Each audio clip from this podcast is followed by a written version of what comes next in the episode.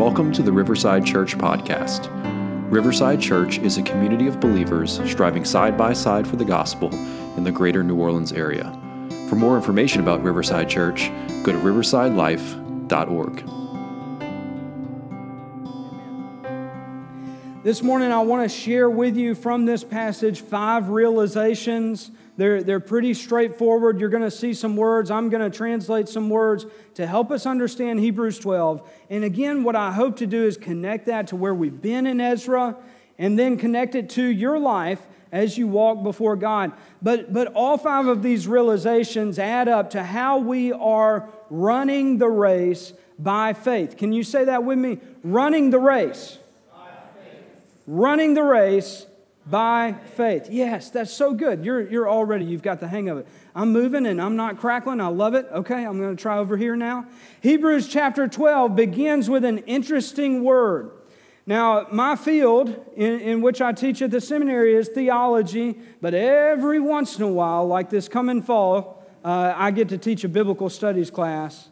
I love teaching the Bible, and one of my favorite rules for Bible interpretation is this. When you see the word therefore, you need to find out what it's there for. Oh, y'all are just crushing it. I love it. Well, what do you think the word therefore is there for? Well, we have to look back and look at chapter 11. Just look with me at chapter 11. It starts, now faith is the reality of what's hoped for, the proof of what is not seen. We're going to talk about that in just a minute. But the scripture says, for our ancestors won God's approval by their faith, or they were commended by God on the basis of their faith in Him. And you may already know, but Hebrews chapter 11 is often called the Hall of Faith, where we have all these examples of the people who have come before us, all these Old Testament saints who walked in faith because, as we'll see in a moment, they didn't see the promise come to fruition, but they ran the race by faith as examples for us. Now, the way that I want to drive this home as we start in Hebrews chapter 12 is with a first realization. We hear forerunners. Can you say that after me? We hear forerunners. Now you say it. Yeah, you got it, Lenny. That's it, right there. We hear forerunners. Now that's all through chapter 11, but that comes to a head in chapter 12, verse 1. Therefore, because we've got all those people, he says, we also have such a large cloud of witnesses. Now I don't know when the last time you took in a nice courtroom drama, Law and Order, where they call an expert witness. This idea of being a witness is one who testifies. And the point in this passage is to say that the author of Hebrews has covered all of these forerunners of the faith. And in doing so, these people speak to us. Now, bear with me. They're dead. Okay, it's all adults in here now, right? They're dead. We hear the forerunners speak, though, by their actions. That will be important as we go along. Therefore, since we also have such a large cloud of witnesses surrounding us, the author of Hebrews goes on to say, we're going to run the race. We're going to run the race by faith, and witnesses are around us. They're watching us. One way in which this passage is often preached is to bring up to people, look, isn't it wonderful when you have people cheering you on? That's a real question. Isn't it wonderful when you have people cheering you on? Typically. Sometimes that can put some pressure on you, right? It might put some pressure to perform in front of other people, but oftentimes when we have the support of those we love, we realize we can embrace the task at hand. I don't know if you've seen this video that's on the internet occasionally. It goes around and there are different versions of this. Surely you've even seen it in your own life. But have you seen these videos where the kids have their little program, the play, The choir is up on the risers. This little girl is just so bored and sad. You know what I'm talking about? Have you seen this video? And then she sees her parents. And she just lights up. She's ready to go. Her supporters are here. Well, this is what it's like for us to recognize we have forerunners. We have witnesses around us testifying that as we're running the race, we can make it. We have support. But there's another way that I want you to consider these witnesses, if I can. They've run the race before us, right? They're done with their race, and we see that at the end of chapter 11. We're not going to read it. You can trust me. But they've run the race. They've completed their portion. It's up to us now. The way that I want to think about this is instead of the witnesses just being up in heaven, instead of the witnesses being in the stand, I want you to consider if I was to run a race. Okay, I'm going to get real personal. I don't know if you can see me right now, but if I ran a race with my aerobic inability, chances are that most of the racers would finish before me. But maybe you're not aware, in this community, these people who think it's fun to run, they like to support each other. They think that that makes it better to run for fun. I don't get it, but it's okay. But if I ran a race, almost everyone would finish before me.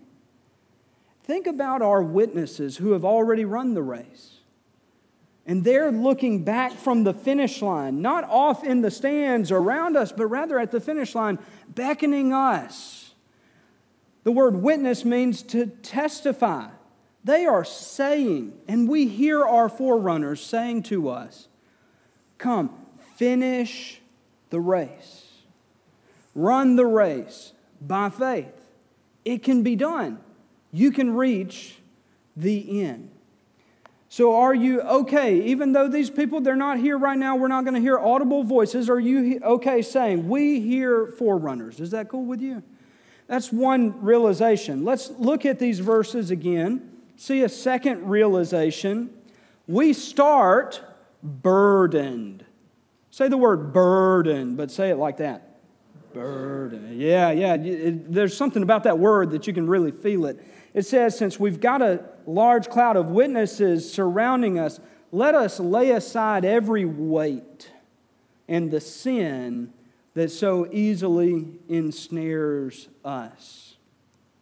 You see, when we come to run the race by faith, we start that race burdened. We start weighed down. Now, the image that the author of Hebrews wants us to see is that of the beautiful game, really the best game. Can I get to know you as you get to know me? Who in here loves baseball?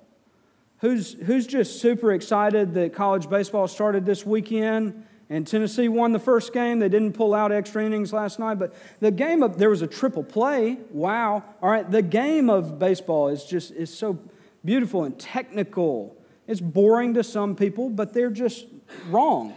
But baseball is an amazing thing. And in baseball, you come to the on-deck circle. I don't know if you've seen this, whether you like baseball or not. I don't know if you've seen this, get this illustration. When you come to the on-deck circle, oftentimes they have this ring. It's a weighted ring. They call it a donut or something like that. And you put it on the bat. And when you're in the on-deck circle watching the pitcher either warm up or pitch to the batter in front of you, you're getting your reps in, you're swinging, you're really working those muscles that are required, but you're doing it with that extra weight on the bat, with that donut on the bat.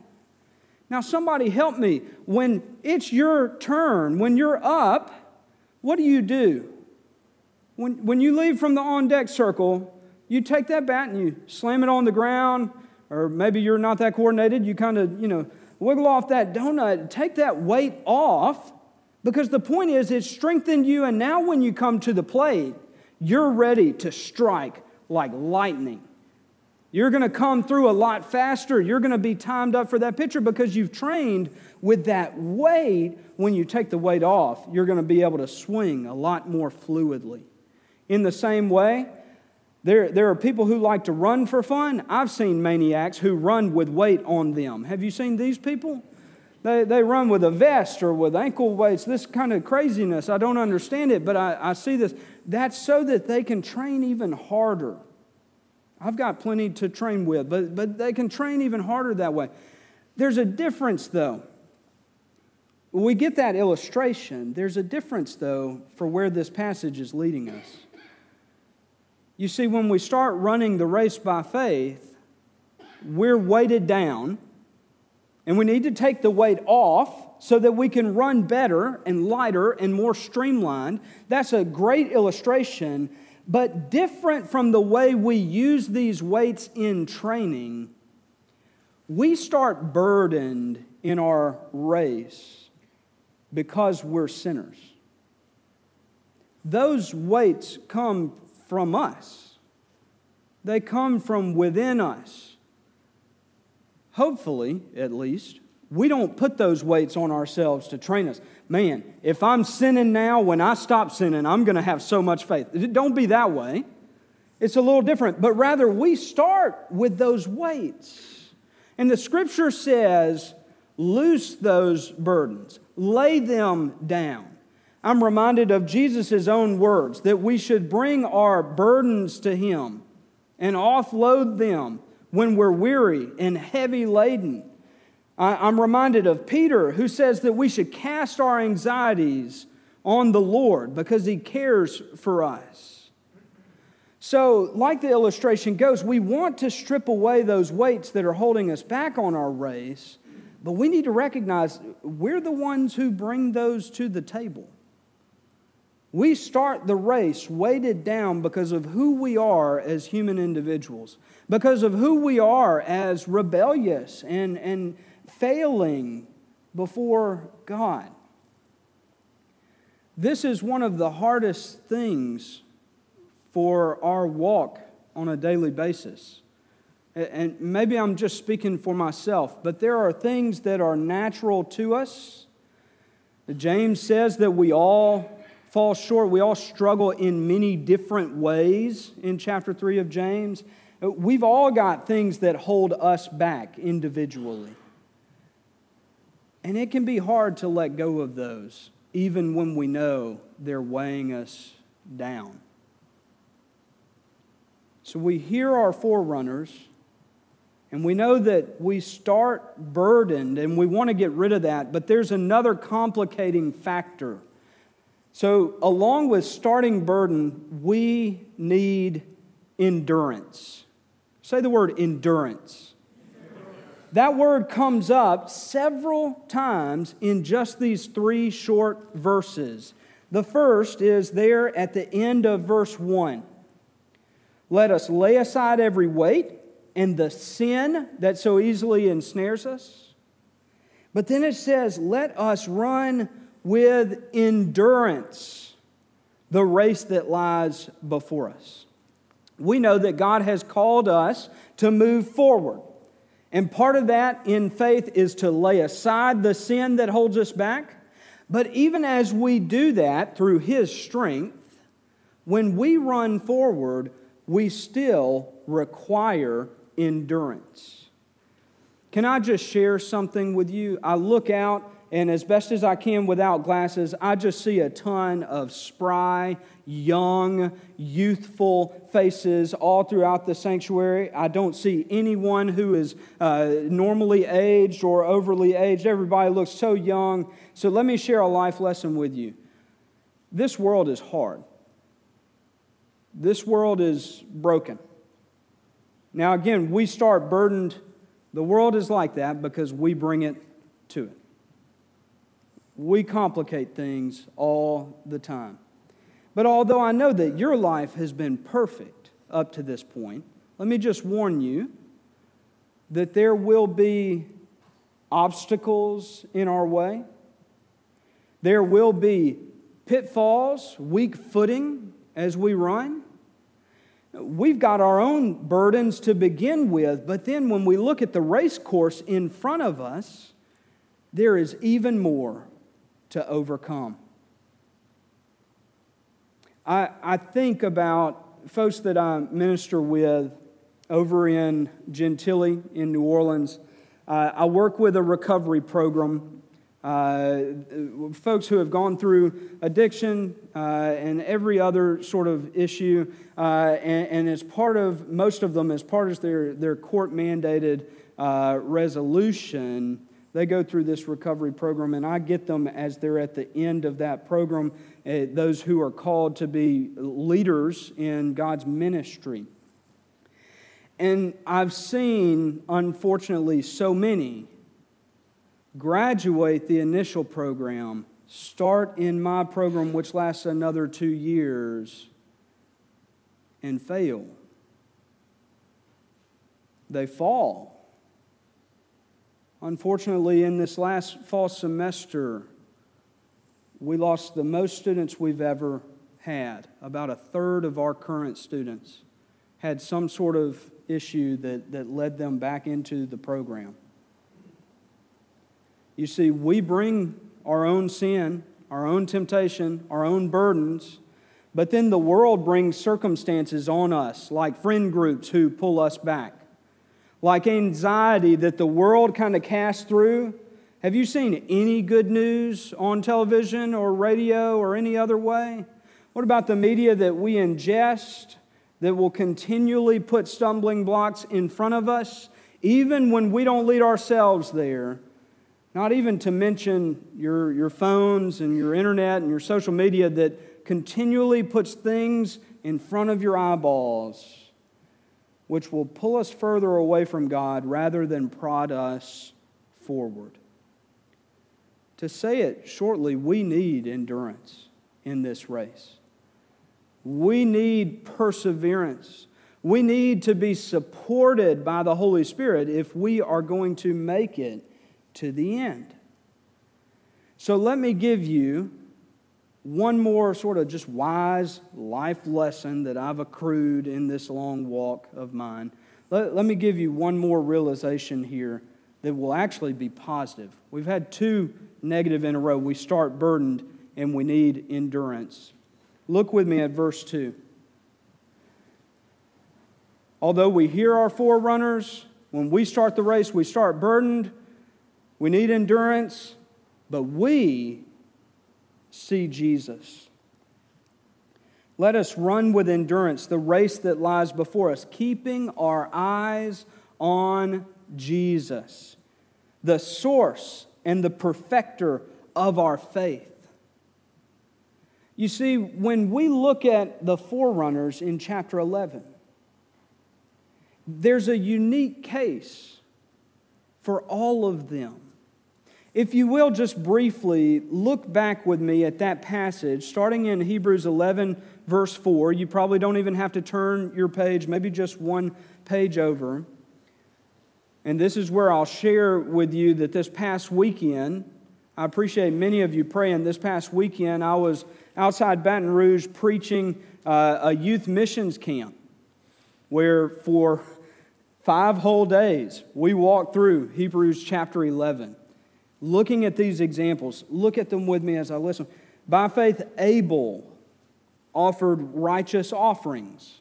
By faith, Enoch was shown to have approved devotion. By faith, Noah responded with godly fear. Down in verse 8, by faith, Abraham had a somewhat obedient response to God's call. In verse 11, by faith, Sarah saw surprising results when she conceived in a time when she shouldn't have. Down in verse 17, again, we go by faith, Abraham, but this time he saw unexpected tests and even an unexplained test from Genesis chapter 22. And then in verse 20, by faith, Isaac and Jacob and even Joseph had unwitting utterances where they spoke and God used their words to bless and to predict the future. Especially in verse 22, by faith Joseph led a salvation of all people in Egypt with uncelebrated trust. Of all the people in Hebrews chapter 11, they all had downfalls, except maybe Abel and Enoch, but not much is said about them. Everybody who has a story in Scripture that's longer in this passage, they did something terribly wrong as well as live by faith. Joseph, uncelebrated trust. He's the epitome of faith, the greatest example in my mind, but the Spirit saw fit to tell us almost nothing about him. Then in verse 23, by faith, after Moses was born, he showed tested leadership in his walk. And then down in verse 31, by faith, Rahab the prostitute took up a humble ministry before God. Each one of these Old Testament saints served God, not perfectly, but they served God by faith. They are our forerunners. But I need you to see this very closely. All these in Hebrews chapter 11, where do we have their stories from? You can say it. Where do we read their stories? The Old Testament. All of them ended their race without seeing the promise. Hebrews 11:39 says, all these were approved or commended by God through their faith, but they did not receive what was promised, because God had provided something better for us, so that they would not be made perfect without us. Now, in the same way that these in the Old Testament responded to God, they walked with Him, they offered their sacrifices, they led people and served people by faith, and they did not see the promises fulfilled. We do see Jesus. And this is a comfort to us, because as we run the race by faith, we're burdened. We're weighted down. We bring our sin to the table and it holds us back. When we run our race, there are obstacles in front of us. The world is working against us and really straining us back. So we need endurance.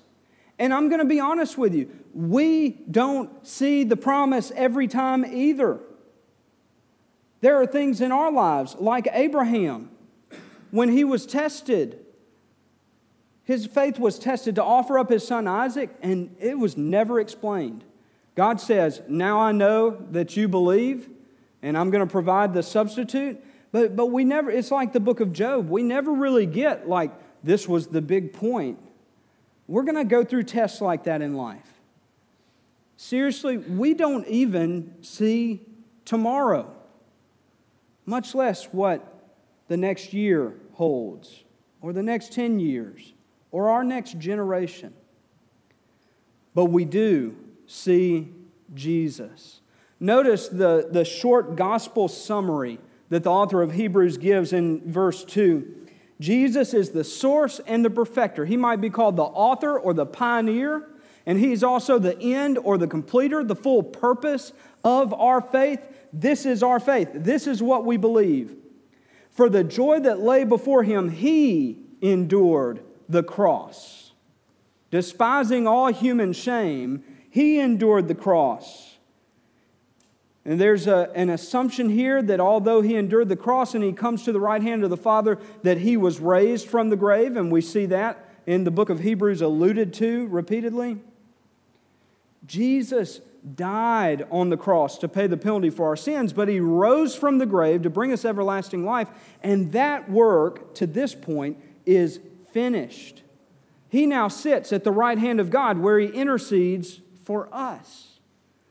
So as we run the race, burdened as we are, needing endurance for the things that face us in this world, we look to Jesus.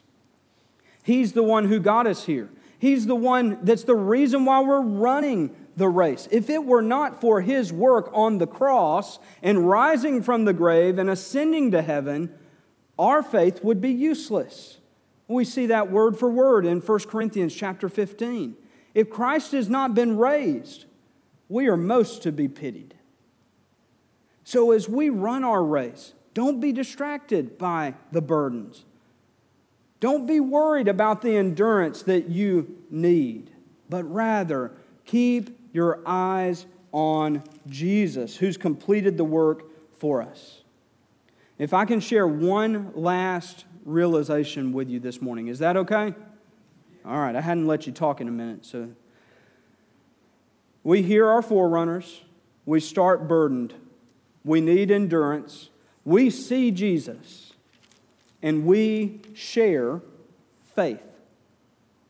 We share faith. Now, I mentioned that we'd come back to Hebrews 11:1, where the Scripture says faith is the reality of what's hoped for, or the substance of what's hoped for. It's the proof of what is not seen. Skeptics in our world today want us to feel like the Christian faith is a blind faith that believes despite the evidence. The image of Christians in much of our secular culture is that although there's so much in the world that disproves God or works against our old-fashioned backwards faith, that we just close our eyes and stop our ears and say, I'm not listening, I just believe. But that's not the picture of the Christian faith that I've seen in my Christian walk, and in local churches all around the South and throughout this country, and that I know our faith is practiced and unified around the world.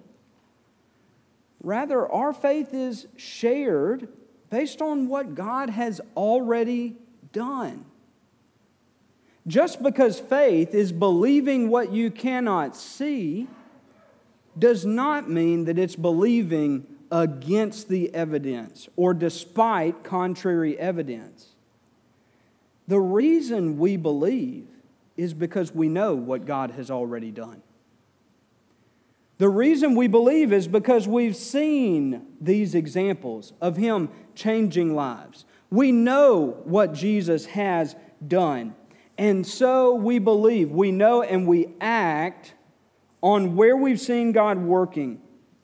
Hebrews 12:3 says, "For consider Jesus, the one who endured such hostility from sinners against himself, so that you won't grow weary and lose heart."